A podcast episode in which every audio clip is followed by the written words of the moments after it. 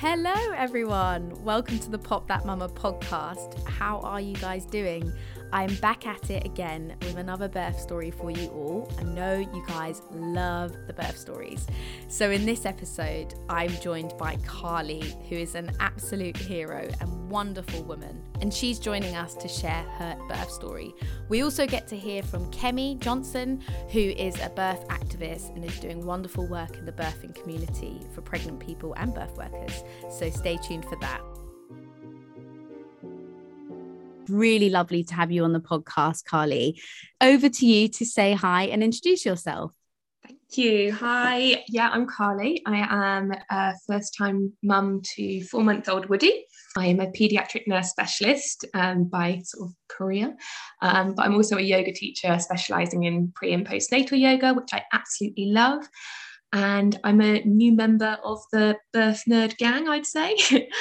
so, yeah i mean growing up like giving birth was actually one of my my great fears. I had many i was that kind of child. Um, but i knew really early on in my life that i was excited about becoming a mother and about breastfeeding. Um, so the idea of giving birth was always this inevitable trauma that i would have to endure at some point. Um, and that was until I started practicing yoga, teaching yoga, and specifically specializing in pregnancy yoga uh, when I just sort of fell in love with the female body and continued to be in absolute awe of what it is capable of.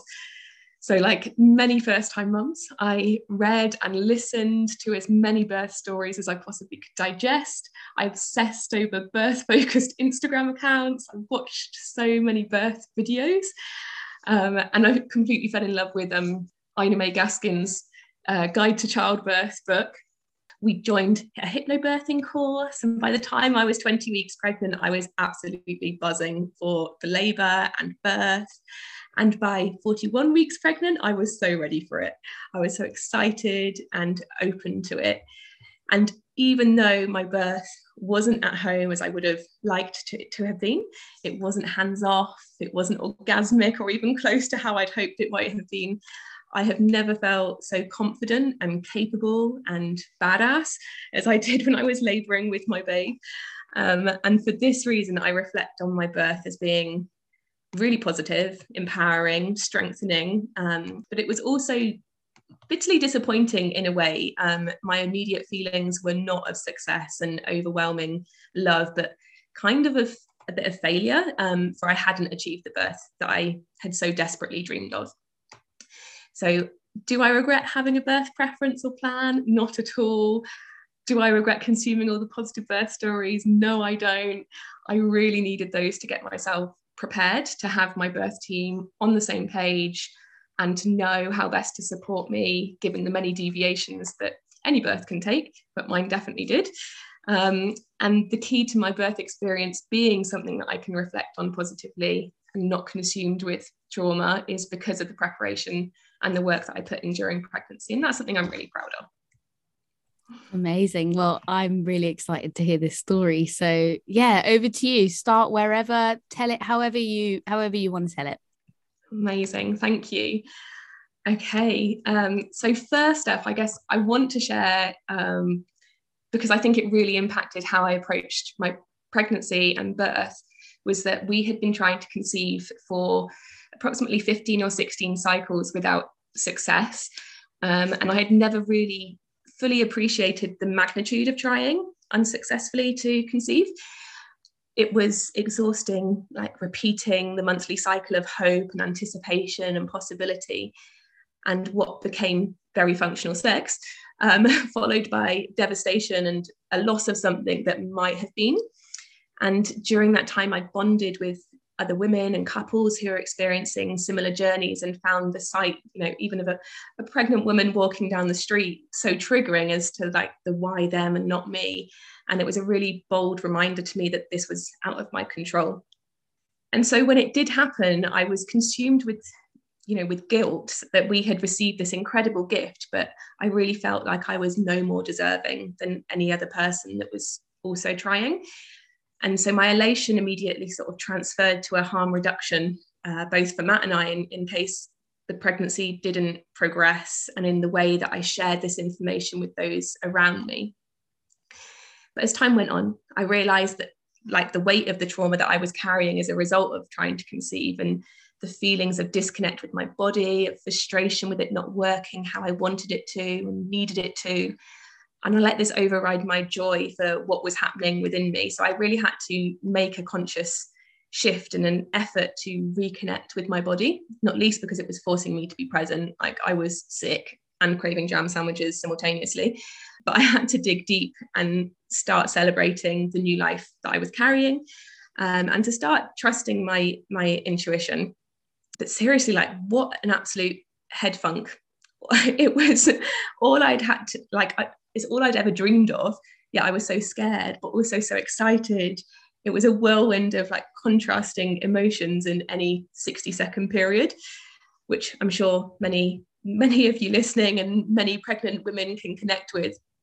So once this process had started, I fell in love with pregnancy and with connecting with my baby and with my inner wisdom and with trusting the process. And in fact, I think I'd go so far as to say that I felt my truest, like my calmest and happiest self when I was pregnant. And uh, I think it was a combination of allowing myself to be sort of kind to myself, to treat myself to that massage, to sleep the extra hours, to exercise when it felt good, and just be a bit more like conscious of the decisions that I was making. And so, as cliche as it sounds, I started to sort of fall in love with my body and, and in love with my baby, which was just this incredible time. And you might think, why am I saying all of this when I'm supposed to be telling you my birth story? But I do because this shift all gave me the space to prepare for my baby's birth and for my becoming a mother and, undoing this immense pressure that I would put on myself every day to sort of do, do, do, and instead take a step back and take a deep dive into my preparation, so to speak. I also have to give you some credit, Poppy, because I had been listening to your podcast and and obviously I tried to reach out to you and we were trying to sort out the hypnobirth thing. And then I came across Sam from the Wonderhood, who was running the group hypnobirthing in South London, um, which we ended up doing online. And this was incredible for us. So, whilst I felt like I was consuming a lot of my preparation via sort of Instagram accounts and reading and watching videos, I was really aware that Matt, my husband, he wasn't doing this. So, doing a hypnobirthing course together meant that we both received the same information. And and he was really skeptical of hypnobirthing, like many people, I think like a lot of men. He, you know, he's not into yoga or meditation or anything like that. So he was really worried that it would be quite airy fairy and he wouldn't like it. Um, but he was really impressed with the content and the delivery and you know of what we were doing and it was pitched so well to provide like the insights into exactly what's happening during labor and equipping us with this practical knowledge that we would you know eventually need to navigate the many twists and turns that our labor produced and he says he came away feeling so much more confident in his ability to be a good birth, birth partner. And really glad that we'd been able to discuss like you know our plans a b c d which probably didn't go much further. We probably should have done. Um, but we were able to make better decisions in the midst of all that was going on. So that was that was great. So i'm really glad that i i listened to to your podcast and and the second uh, episode that I listened to was with Beth and James, and we listened to that whilst um, whilst we were painting our baby's nursery. And I think I've listened to that episode about three times now because I just absolutely loved it. Wow. I'll stop fangirling you. no, do you know what that is? Um, that's actually the top episode on my whole podcast. So you're not alone. It's such a fantastic story, isn't it? The nuances and the whole thing, the, the way that it plays out and the twists and the turns, and also having the birth partner's perspective, right? Which is so rare. Absolutely. So you're yeah. you're right. Yeah, yeah. No, that's a top. And one. also, I think that the, the, the soothing tone of their their Scottish accent as well yeah. also helps. yeah, yeah, so good. No, I was so pleased to have them on. Um, oh wow. Yeah, so so I, you know, I I knew that I wanted a home birth prior to being pregnant. Um, it felt to me like the most natural way for me to experience labour and birth um, in a place that I felt safe and comfortable. So as soon as I found out I was pregnant, I booked in with the home birth team and I had my first appointment at home at seven weeks. Um, and I honestly cannot speak more highly of the, the home birth team that we that I had in Croydon, um, and it, my my midwife Rebecca. She was everything that I needed from a midwife. She was nurturing, informative, patient, held me to, like held me, but not too tightly, and she always made me feel as though I was the central decision maker. And she would support me to have the birth that I wanted. And you know, I, I really, I really appreciated that um, during during those early times, but also the continuity of care that I received throughout the, the entirety of, of my pregnancy. Highly recommend it if you have a continuity of care team to, to try and get with them wherever you are. um, and I also knew that I wanted to invest in a doula. So I'd seen people around me sort of carrying this massive collection of, of trauma almost from birth and from being made to feel disempowered. And I knew that I wanted to do everything I could to come away from my labour with as little trauma as I could. And I listened to Kemi Johnson say something to the tune of, don't buy the pram, don't buy the expensive car seat, the fancy clothes, invest in a birth doula, and you'll be more prepared um, and ready to mother than having all of the gadgets. And I thought, yeah, I am totally on board with this. And so, so we did it, and we found our wonderful doula Beverly um, locally, and she was honestly worth her weight in gold. Not only did she provide sort of antenatal education, but she really made us consider all of our options surrounding labour, birth in a holistic way, free from any judgment. She really got to know Matt and I and our values and our boundaries and preferences. And she really advocated for us hard. So she'll feature again as I talk through my story. And then finally, final player to my team um, was Matt, my husband, my greatest birth partner. And we took on this journey, you know, every step of the way together, the hypnobirthing, the antenatal education, and he backed me 200%. He sort of, you know, trusted my trusted me to make decisions that worked for me and babe. And, and I guess like knowing that I was, I sort of allowed myself to trust myself. Okay, so I think that's all of the main people. so I finished work at the hospital um, around 37 to 38 weeks pregnant. And at this point, I was still feeling great. I took on, took on all of the nesting rituals to get my head ready. I cleaned, batch cooked, meditated, practiced my breath work. I practiced yoga, I made some affirmation posters and stuck them around the house. It was a really lovely time for the first few weeks. And then 40 weeks came and passed, as did 41 weeks. And whilst physically I felt well, mentally it was getting quite tough to sort of live in this place of limbo, uh, one foot in my old world and one foot in a new world. And, you know, I was really grateful that I hadn't told anybody my expected or my estimated due date and instead gave a month. So it meant that I received a few less messages, and I'd highly recommend that to anybody. But bar a few period pains, I really hadn't experienced anything new or out of the ordinary. And I, I, maybe felt like a little bit more tired, but that was about it. I was still trying to walk my 10,000 steps a day and I was swimming every other day, mostly because I've always worked. So having the luxury of a midweek swim in a near empty pool was just good, too good to miss. But my midwife, Rebecca, she knew that I wished to decline any induction or sort of any discussion around um, induction until at least 42 weeks. And that I was giving myself and Babe 43 weeks before considering it, which she respected. Um, I also felt that the notoriously sort of unreliable due date um, that had been assigned to me was not in sync with my cycle. So I had put my my date at, at a week later. Um, and so as 42 weeks approached, Rebecca explained that I would be offered a scan and that she had to provide me with all of the necessary sort of bump as to why. Um, so I agreed to have the scan. As if anything, I thought, well, it'll be lush to see babes, and it would keep the hospital off my case for a little bit longer. Um, so I was booked in for a scan, but actually it was booked a little bit early at 41 plus four weeks, despite it being considered a post-dates scan, uh, for no real reason other than availability, I believe, um, because the consultant midwife would be available on the same day to speak with us after the scan regarding approaching the 42 weeks. So off I went, and fortunately Matt came with me that day. Um, we went to check in at the, the desk um, and then sat in the waiting room. And then we waited. And then we waited for over an hour past our appointment time and still hadn't been called. And when Matt went to ask as to why um, the hold up, because it was really quiet in there, so it was just a bit bizarre, they said that we weren't on the system. and after they like called around and searched their different systems they explained that we hadn't been booked in and that we'd missed our appointment and i'd already had like a few of these situations at this scanning place and my patience for this was now quite low. So i was like you know when you're like you just you're just raging like i was internally like raging but really trying to keep my cool.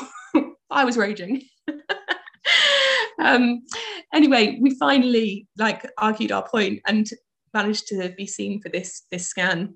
And to you know it was great it was great to see babes. It was it was lush. Um, and knowing we were so close to meeting them made me pretty giddy and then we were told that we'd need to go and see the the midwife straight away um, after the scan as it showed that I had some reduced amniotic fluid surrounding surrounding babe so off we went through to the maternity unit next door to meet this consultant midwife in her office who very quickly explained that they would like to induce me there and then because of this reduction in amniotic fluid. But let me just sort of reiterate like, I felt great at this point. Like, I had no concerns for my babe, movements were good and normal for them. And I just felt like we were all right. Like, I, I really felt good. Um, the midwife had prepared a sheet of paper with a number of different sort of sentences and in inverted commas, risks about continuing the pregnancy beyond 42 weeks. And it felt like they were trying to convince me that an induction of labour was the safest option. And I know for some people, being induced is something they're open to, but I really wanted to avoid it if possible. And I was only 41 plus four according to their dates, 40 plus four according to my own dates so I reminded them that I had not yet reached this time frame and that I wanted to give my babe and I the opportunity to go into labour when we were ready. And it was explained to me that in order to do this, I'd need to have a CTG and that it was advisable for me to have a vaginal examination. Now I was like so ready for all of this chat. I went into this prepared, thankfully, because of my hip, the hypnobirthing. I was ready for this chat and Matt could see that I was waiting for my time to respond with all of the statistics that I'd been filing away in my mind for the past few months. I knew I did not have to do anything, that I did not have to have an induction, a CTG, or a vaginal examination, and that I could just walk away. And I immediately declined the induction and the examination, and I agreed to the CTG. So we moved through to triage, and a senior midwife sort of took us on and at this point, I kind of felt like they'd all been prepped that I was going to be this difficult one that wants to have a home birth and was not following their guidelines. But I, I kind of actually reveled in that. I thought, you know what, I'm just going to go with this. I've done my work, I've done my homework. Badass. so we had this, you know, we had the CTG hooked up for 30 minutes. And I was told that I couldn't have produced a more normal or healthier result. So I was like, thank you very much. I'm going to go home. um, but I reminded the midwife that I really did feel good. Um, she asked if I was not experiencing any tightenings, um, as the CTG looked as though I was having some. I explained that I, I really, you know, didn't feel like I had anything to report. So um, she asked once more if I wanted a, an examination, but I declined. So, guys, I'm just going to hop in here and add Kemi Johnson's voice notes. So, Kemi and Carly were speaking during this time, and Kemi was kindly giving Carly some advice. And Carly said that actually these voice notes made her feel really empowered and gave her the strength to decline. So, uh, just a quick heads up Kemi is outspoken, but so she should be. She's a birth activist doing wonderful work and saying all of the things that we want to say. So, let's hear from Kemi. Hey, Carly. Do you know that seed of doubt? You can stuff it right up their ass because I can't believe that they're scanning you now and telling you that 2.7 as an AFI is dangerous and they disc. I honestly, if it wasn't so sabotaging, coercive, and iatrogenic, I would laugh They're scraping the barrel, desperate for people to not choose or keep their home birth, just to go into hospital so they can load you onto the conveyor belt and then take you off it in various states of broken. Okay, that's all this is about. This is all about their needs and their comfort zone. Absolutely fruitless, groundless reasons to derail your birth plans. So I'm going to send you something about fluid levels. And this isn't the US. Tell them to keep their hands out of your vagina. We're only supposed to be doing VEs if you're in labour. If you're not in labour, it's pointless doing a VE. So keep them out of your vagina because there's evidence that shows five vaginal checks or more, and there's a causal link with that and your baby having an infection that needs treatment.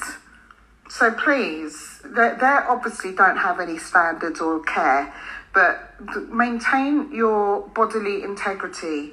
Do not let these people handle you without a very good reason for doing so. That ought to be the last VE. You're a healthy, happy, low risk woman. Just please don't let them rock your boat or fear you out of a healthy birth. You know how this will end if you listen to their crap. Oh, you've got to love a Kemi voice note, right? She just says it exactly how it is. And we need people like her in our community. So thank you, Kemi. If anyone would like to follow her, then check out her Instagram handle in the show notes. Let's get back to the pods. Quick question. When they listed out the risk of you going past your dates and not inducing, did they also list out the risks of inducing labour? No, exactly not. So which is which is the conversation that we we then had. Um, we were taken into this side room so that the obstetric registrar could come and discuss the the results or, you know the result of the CTG with us. Um, so just to sort of set the scene, we were in a treatment room. I was sat on the bed, feet dangling down, and Matt was sat on a plastic chair to the side. And this registrar entered and stood in front of me, but just like a few inches away. So he was looking down at me. Now, like I'm, I'm a nurse, I'm comfortable enough in these surroundings, the lights and smells are familiar to me, the beeping, the interruptions, you know. But having him stood over me felt like intimidation. And he started to reel off all of the risks of continuing the pregnancy, exactly as you just, you know, you asked, um, given the reduced amniotic fluid and approaching 42 weeks with this classic sort of spiel about increased risk of stillbirth and placenta insufficiency and again, I just sort of like, I knew it was my time. I looked at Matt and he smiled because he knew what was coming. Um, and I was like, this is not a drill in my head. I was like, come on, Carly. So I just felt my felt my heart racing. Um, and I just stood up from the bed to show him how close he was to me, which was now just a couple of inches, and he stepped back. Um, and I thanked him for his speech. and I asked what the statistics were, you know, of, of going through with the induction of labour. Um, and also what the, the statistics were of the increased risk of stillbirth as, as a result of the slightly reduced um, amniotic fluid. And he said he did not know exactly. So we used the, the acronym, you know, the BRAINS acronym from our hypnobirthing course. Matt and I, we had a little discussion, a little powwow, um, and just went through it. So the benefits apparently were unknown to us. The risks, a cascade of intervention was as a result of um, of induction, the alternatives, no interventions, await spontaneous labour, intuition, mine was saying, go home, go home, go home, um, and then or do nothing. So Matt did me really proud and asked the doctor if he could please find out what these statistics were um, so that we could make an informed decision about this. Which I was, you know, I was really, I was really chuffed that he did that, but I already knew that we were going home. Like that wasn't happening for me that day. So he then started to tell me of women that you know who had not heeded his advice and had suffered as a consequence. And i just i just couldn't believe it. So i thanked him for trying to scare us um, as i you know I, I knew he was just following this protocol and explained that i also understood that given everything he'd told me there was still a solid 99% chance or greater of not having a stillbirth and that i preferred these odds. Um, particularly it's given just that so awful. I mean, it is outright coercion. They they are essentially mm-hmm. threaten threatening you. So mm-hmm. well done, you and Matt. Honestly, that's amazing. and I hope that people listening are feeling quite inspired by that, that you can actually give it to them back in a way. Thank you. I was pretty chuffed with myself as well. I came out and I was like buzzing. um, so so yeah, so that was that sort of conversation, and then the, the midwife took plenty of time to talk to me to discuss my thoughts on induction, like on being told that you know the increased risk of stillbirth, etc. And she remained professional, but she also demonstrated that she, you know, she supported my autonomy. Like she, she I, I asked her if she thought that me declining the induction was neglectful, and she more or less, uh, without saying the words, you know, told me that she thought I was making the right decision in declining it. And she also gave me some clary sage oil to take home, which I was very grateful for. So happy with our decision. We agreed we would return the following day for a repeat CTG, and we went home. So when I got home, I felt elated because I was in my safe place and I was reassured that this was definitely the right decision for me we were getting really excited at home because we knew that it was only a matter of days until we would meet Babe. And Matt decided to start his paternity leave at this point so that he could come with me um, to the hospital each day. And we decided that we pretty much didn't have anything to lose but to try every oxytocin producing activity. So we tried watching funny films, we tried nipple stimulation, I was colostrum harvesting. We we just went full out and tried everything and I forgot, I forgot to say actually that the following that scan, I was advised as well that a home birth would not be recommended due to this reduced amniotic fluid. But again, just to, sort of reiterate that it was only just below acceptable measures. And, and when I look back at my notes um, with my home birth midwife, it had always been on the lower side throughout my pregnancy. So, you know, anyway, but despite a home birth not a home birth not being recommended, the team was still happy to support me to have that if that was what I wanted. And which at this point was, you know, it was still a no brainer for me. So the next day I got up, I went for a swim in the morning, and then we headed back to the hospital to have this CTG. We saw the same senior midwife, and again, there were no concerns uh, raised with Babe or myself. Um, I was told it looked normal, and they could see like an increase in the uterine activity, despite me not really feeling any of it. So after declining any further intervention again, we headed home. Again, really happy with our decision and happy to settle back in to the place that we hoped we would be we would be labouring. So Matt had headed outside uh, to garden. I decided I would try to relax um, and stimulate oxytocin by watching some. It was actually really awful. Some romantic comedy series on Netflix which I can't bring myself to go back to because it was really awful. Um, whilst whilst burning some clary sage and rubbing some on my belly, and I must have watched about four episodes when I realised that I was feeling like this increase in sensation in my belly. Nothing mega, um, but just different. And that this was coming slightly more frequently, maybe, and staying for a little bit longer. And I was sort of swaying between excitement and don't get too excited. This may, might not be it, but is this it? Like, just couldn't really work it out. So I stayed put for a while and tried to stay calm and to be open to any signs of labour. Matt was still out in the garden, and it must have got to about 6 p.m. before he came in. And I told him that I just felt different and that I thought that my period pains were sort of intensifying but not to get too excited as it might not be. So I remember being on my lounge flo- floor on all fours, just sort of swaying my hips and breathing and hoping this was the start of my labour. Um, so I asked Matt to turn off the light um, and and let, he left to go make us some dinner. I turned on my fairy lights, my salt lamp, and after about half an hour, I was like, "This is it. This this is this is happening." So Matt came through with my dinner, and for the first time that I can ever remember, I didn't want food. Um, so I was like, okay, maybe maybe we're here. So I knew that I had to try and eat something, but I just didn't have an appetite. So the surges then, or the contractions, sort of quickly ramped up. Um, I think I just paced around the house for a bit, and then Matt ran me a bath. And I made my way upstairs to the bathroom and got in, and it just felt great to be submerged in water, but I just couldn't really also couldn't get comfortable. But the thought of getting out didn't appeal either. So Matt just left me be um, and started getting our birthing stuff ready downstairs, popping in sort of every so often to see how I was. I was really happy to be on my own. Um, at this point, I just wanted to sort of welcome in every contraction. I was so curious to feel it and to understand it. And I just sort of wanted to, yeah, open myself up and surrender wholly to the to the experience, um, which is really different to my usual sort of go-to wanting to be in control.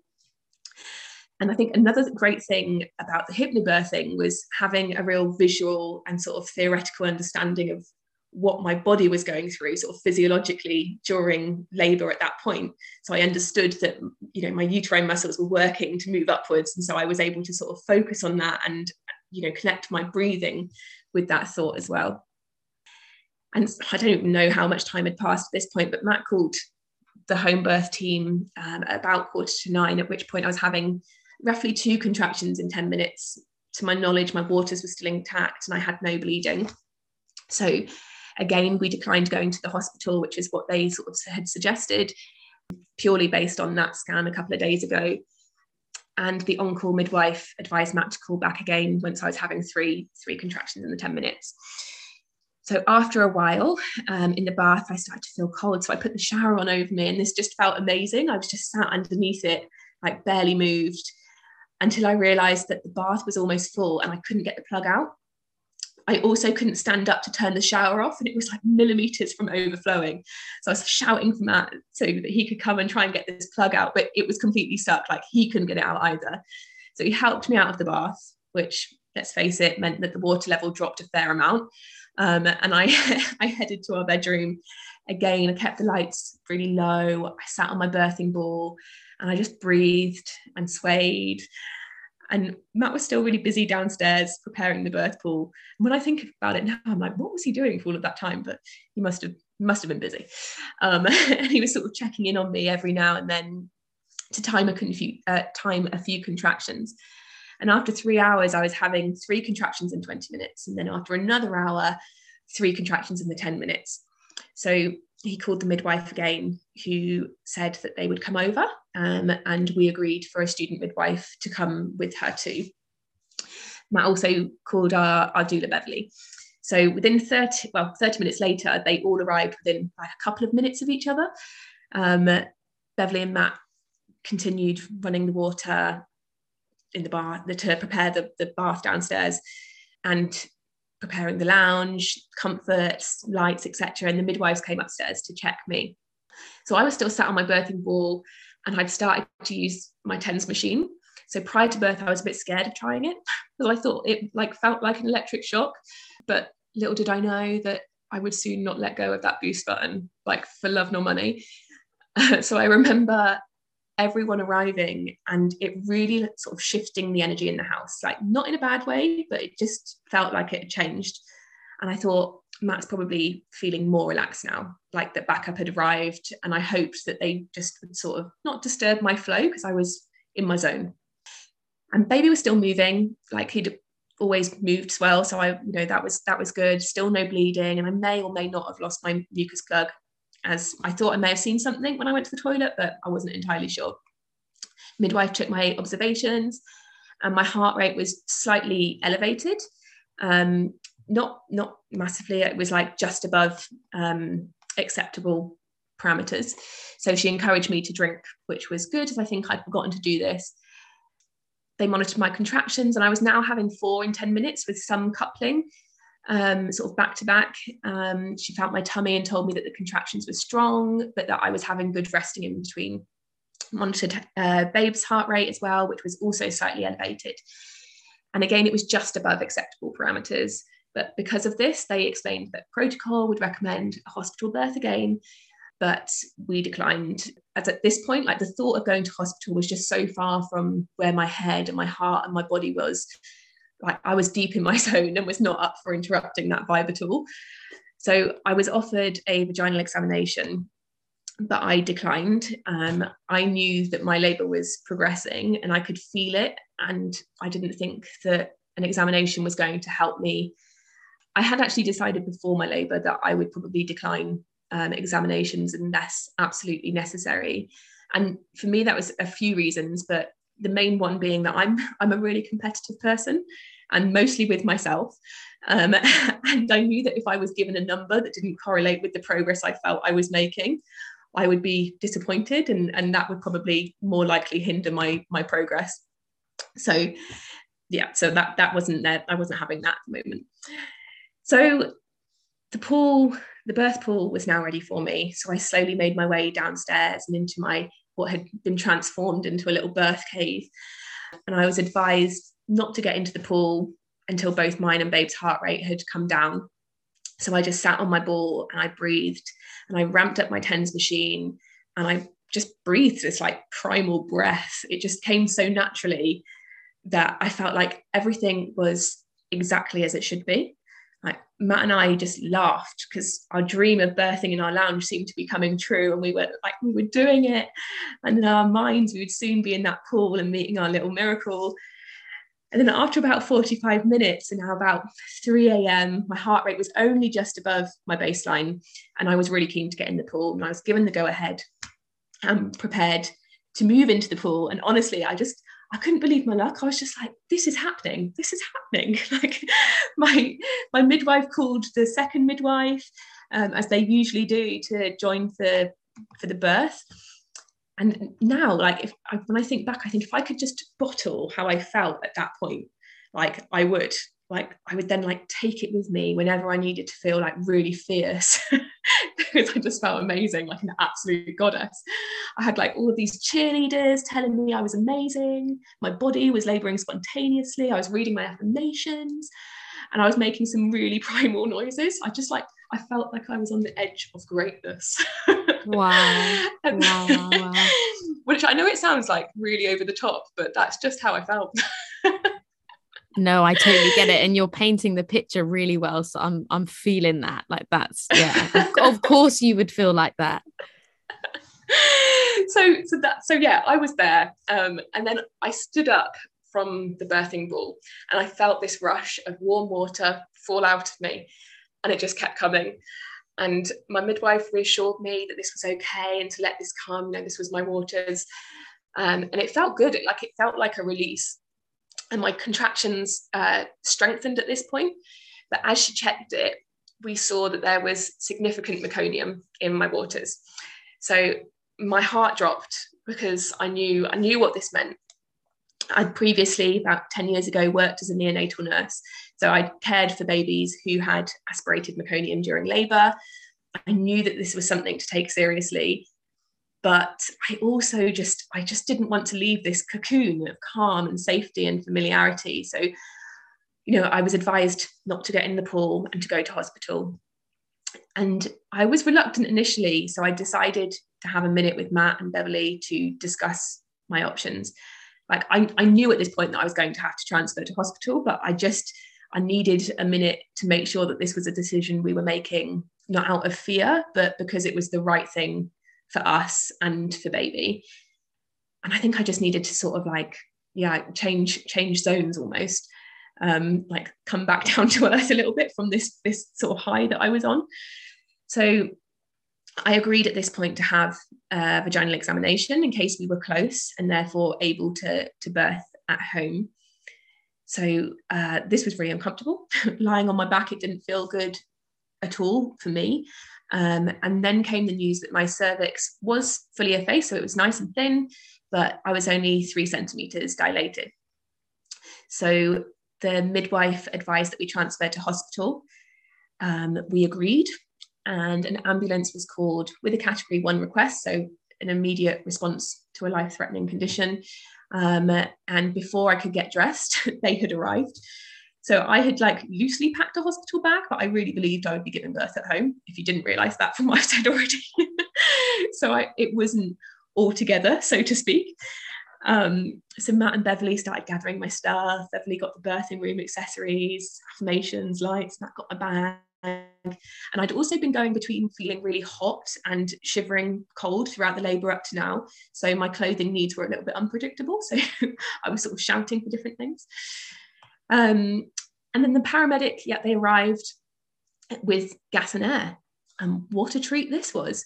So I live I live down about 10 stairs or steps in in our front garden. So getting up was a mission, but the 4 a.m. sort of fresh air felt amazing, smelt amazing. Everything like appeared really vivid. Like I just remember being like, whoa, the world is really cool. Um, and I took some of the gas and air and I just couldn't believe how great it was. I remember asking everyone as I was crossing the road, um, not wearing clothes I should have been wearing at that point, 4 a.m. In, in, the morning. Um, to the, I was walking to you know to the flashing ambulance why they hadn't given me gas and air up to now. To which um, Beverly reminded me that I'd specifically asked not to be offered any pain relief. or gas and air, um, but it was great. So we, we bundled into the into the ambulance. There was Beverly, the midwife, the student midwife. They all sat along the side, and I was on all fours on the bed in the back. Um, Matt drove separately so that he and we had a way of getting home. Uh, the blue lights were on and we were en route. Every time we went round a corner, all three women had their had to put their arms out to keep me from falling off the bed, which made us laugh. Um, that and the gas and air, I think. Um, but I was really confused as to why Matt wasn't with me. Like I couldn't get my head around where he was. Like I just couldn't understand it but the ambulance was quite bright and hot and felt so far away from the little sort of cave that I'd had at home. Anyway, it felt like a really long journey.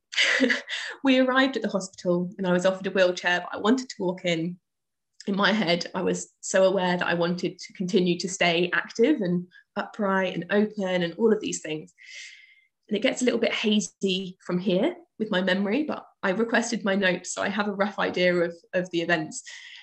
Um, I walked, or I was walked to the labour ward and hooked up to a CTG monitor, and I continued to have four contractions in 10 minutes with this continued sort of coupling of contractions. So um, so this is like the coupling is where if I have got this right, but it's where you kind of have this the the rush of the contraction and it reaches its peak but as it descends it doesn't come down completely before going back up again and, and reaching its peak again so it's kind of like a, a double contraction i think does that sound about right Poppy? yeah yeah that's right that's right okay um so so that was what was was going on and beverly made sure that the room reflected my lounge as best as possible the lights were kept low my fairy lights were hung my affirmations were placed on the bed for me to see um, she shared my birth preferences with the new midwife and asked for a birthing ball.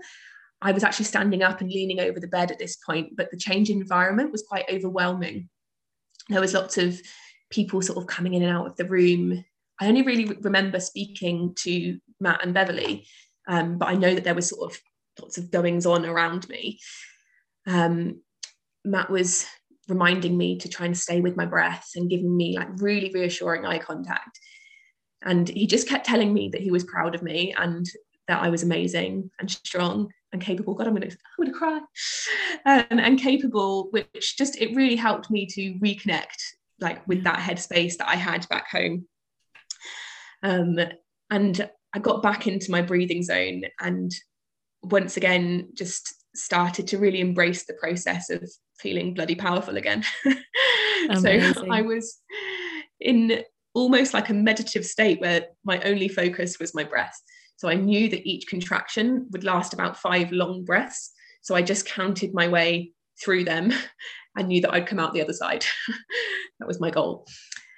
And I also remember um, Beverly, my doula, having really warm hands and placing pressure on my lower back with the contractions. And this felt amazing she managed to find like the exact right spot and the perfect amount of pressure and i just thought yes beverly like every time in my head i was saying that and then matt stayed close sort of offering water holding my hand being just an incredible cheerleader and i could see in his eyes how proud he was um, but i could also see that he was worried for me i was pretty vocal by now like i was making quite a lot of noise and i actually asked Matt last night, I said, you know, what do you remember about this point in in the birth?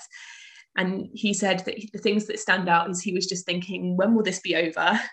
Um, he remembers the smell and he remembers like just how worried he was, but how proud he was of me. So it now got to about 6 a.m. Um, in the morning. So I don't even, yeah, we've been going for about 13, 14 hours, I think. Um, and I had this insatiable urge to push, like with every fiber of my being. I couldn't stop it from happening. And I knew this, I knew like that this was the ejection reflex because we'd learned about it in our hypnobirthing. Um, but I couldn't, I couldn't quite believe like how unstoppable it was. Like it was just overwhelming. And it excited me to think that Babe was going to be with us soon. Um, but actually, it just meant that I started pooing. So I felt so much pressure in my lower abdomen. And the midwife was telling me this was a good thing, this meant baby was coming. And I was asking to go to the toilet, but I was told I couldn't because baby was coming very, very soon. Um, and with each urge to push, I was pretty much just sort of falling backwards, like onto Matt and Beverly, who would then support me back up. Um, like I couldn't have stopped the push, even if I'd wanted to. And I know there were like other people in and out of the room, but in all honesty, I, I can't see any faces. When I look back at it, I just remember the urge to push and feeling so safe and so held by Beverly and Matt, who were just sort of working as this great support team behind me. Um, but Babe was getting a bit distressed with the contractions at this point and was only happy when I was stood bolt upright. But I was exhausted. Um, I'd been pushing for about an hour at this point and I just kept pooing. like, honestly, I didn't care that I was pooing, but I just felt really bad because it smelled. the midwife and Beverly was swiftly removing the pads that had been put on the floor to catch it in an attempt to retain some of my dignity. And I just remember being so thankful that everybody else in the room, bar me, was wearing a face mask. um, it's like COVID did one good thing for me. yeah. I'm really glad you're speaking about this because this is such a big fear with all the clients I work with. It's always, always poo comes up. So it's really good to just you to just tell, you know, speak about it and share your experience.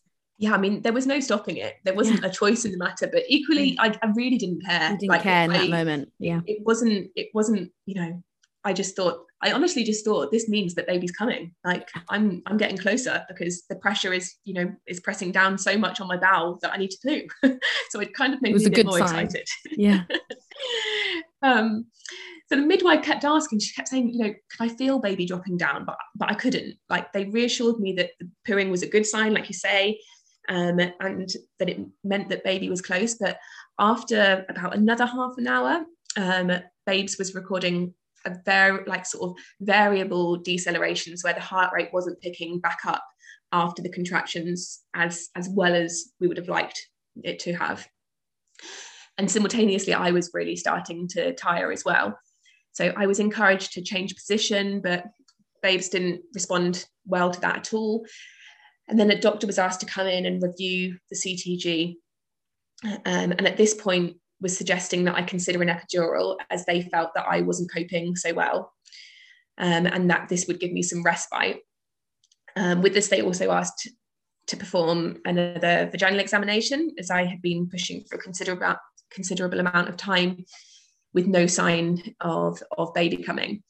So again, I discussed this with Matt and decided that this time we would go ahead with it um, I didn't want to, but I felt that this would give us some indication of how close or how far potentially I really was. I'm also aware that like the centimeters dilation doesn't necessarily mean how close I am, but at that point I felt that that was going to give me that information, so I went for it.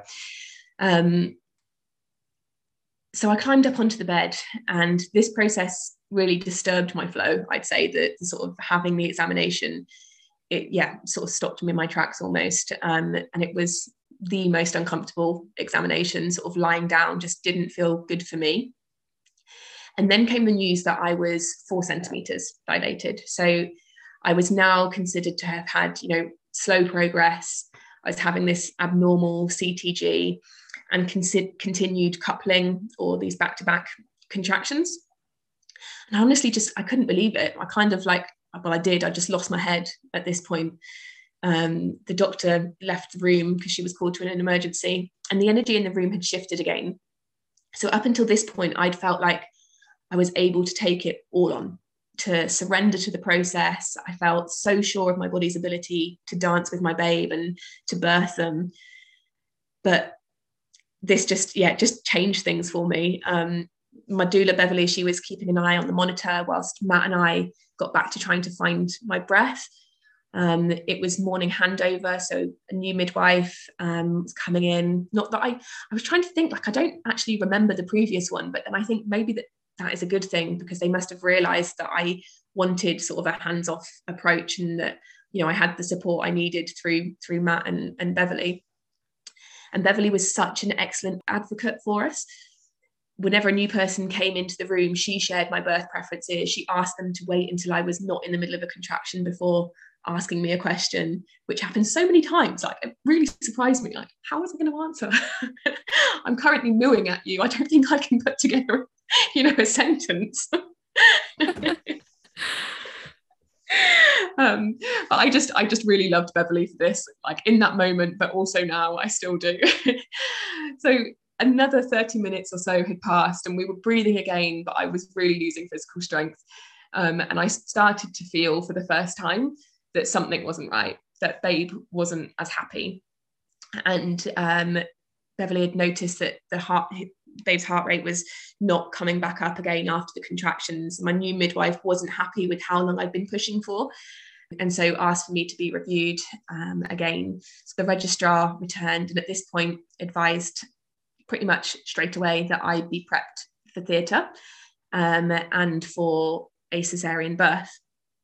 And I remember again, she was asking me like multiple questions um, or asking me a question multiple times, not even sure which way it was, um, whilst I was contracting. And, and, again, Beverly sort of asking her to wait until I had a break because I couldn't give a clear response uh, when I was able to, like, again. And I, I, was so grateful for her saying this, but I just thought this surely this should be obvious. I'm not going to be able to make a good, like, you know, cohesive answer. Totally.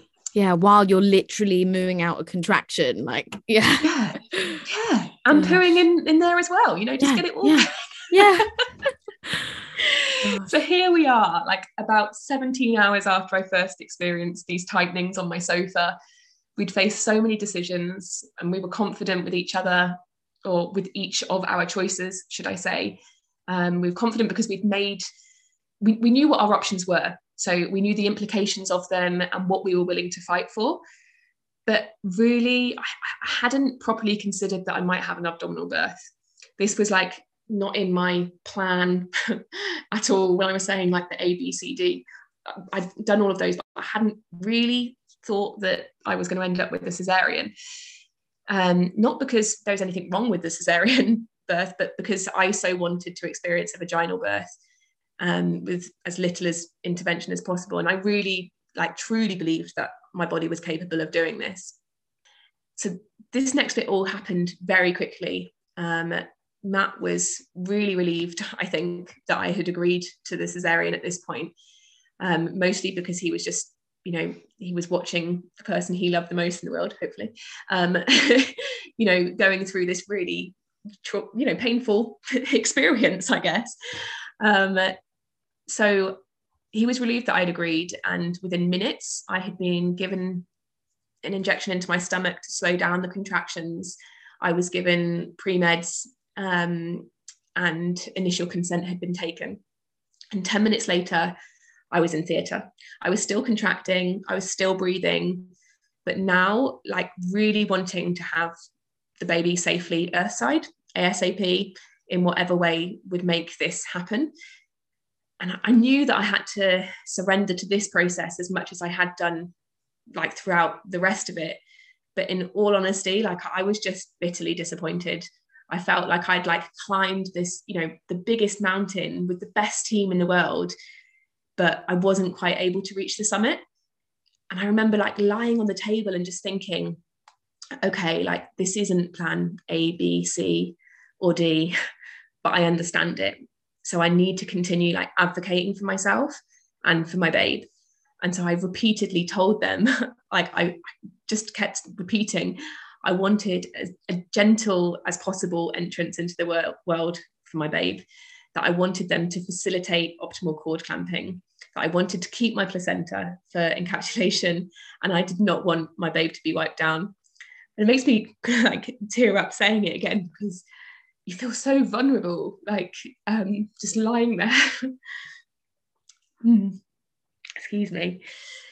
Um, but I just repeated it over and over at this point, as all I had was my voice. Um, and I just felt, yeah, vulnerable. I felt excited. I felt sad, exhausted, gutted.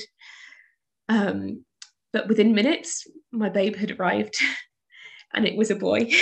and that we hadn't known this until then. So my baby had arrived into the world and he was born in reasonable condition, but he did need he did need an admission to the neonatal intensive care unit to support his breathing. Oh, wow. I mean, you know, when you're just like, oh. Yeah. and when I, you know, when I've told people about my labour and birth, they've referred to it, they have referred to it as traumatic. But honestly, like it wasn't. Mm. the, the best part of 16 hours, I loved it. I like I embraced it with every fiber of my being, breathing, swaying, pooing, mooing, all of it. Like yeah. I felt that this was what I was born to do. Yeah. I felt so loved by my husband. I had multiple people telling me every few minutes how great I was. I was going to meet our babe. Like, what was not to love about that whole sort of situation? We'd faced like every junction as a team, every twist in the story was like this opportunity to employ our knowledge. We'd been, you know, we'd been taking on throughout the pregnancy, but we were making decisions from a place of knowledge and power. And in that respect, it had been a massive success. Oh my God. Up so, until the very last moment, you you were, you know, verbally advocating for yourself, like literally until the last minute. You know, the elephant in the room for me was that final 10 minutes. So the feeling that I had failed to birth naturally, that I had failed to do what I had spent hours watching other women do mm. in these videos that I'd read and believed that was my birthright to achieve. And I didn't do it. And, and in my mind, like I tried, but I felt like I had failed.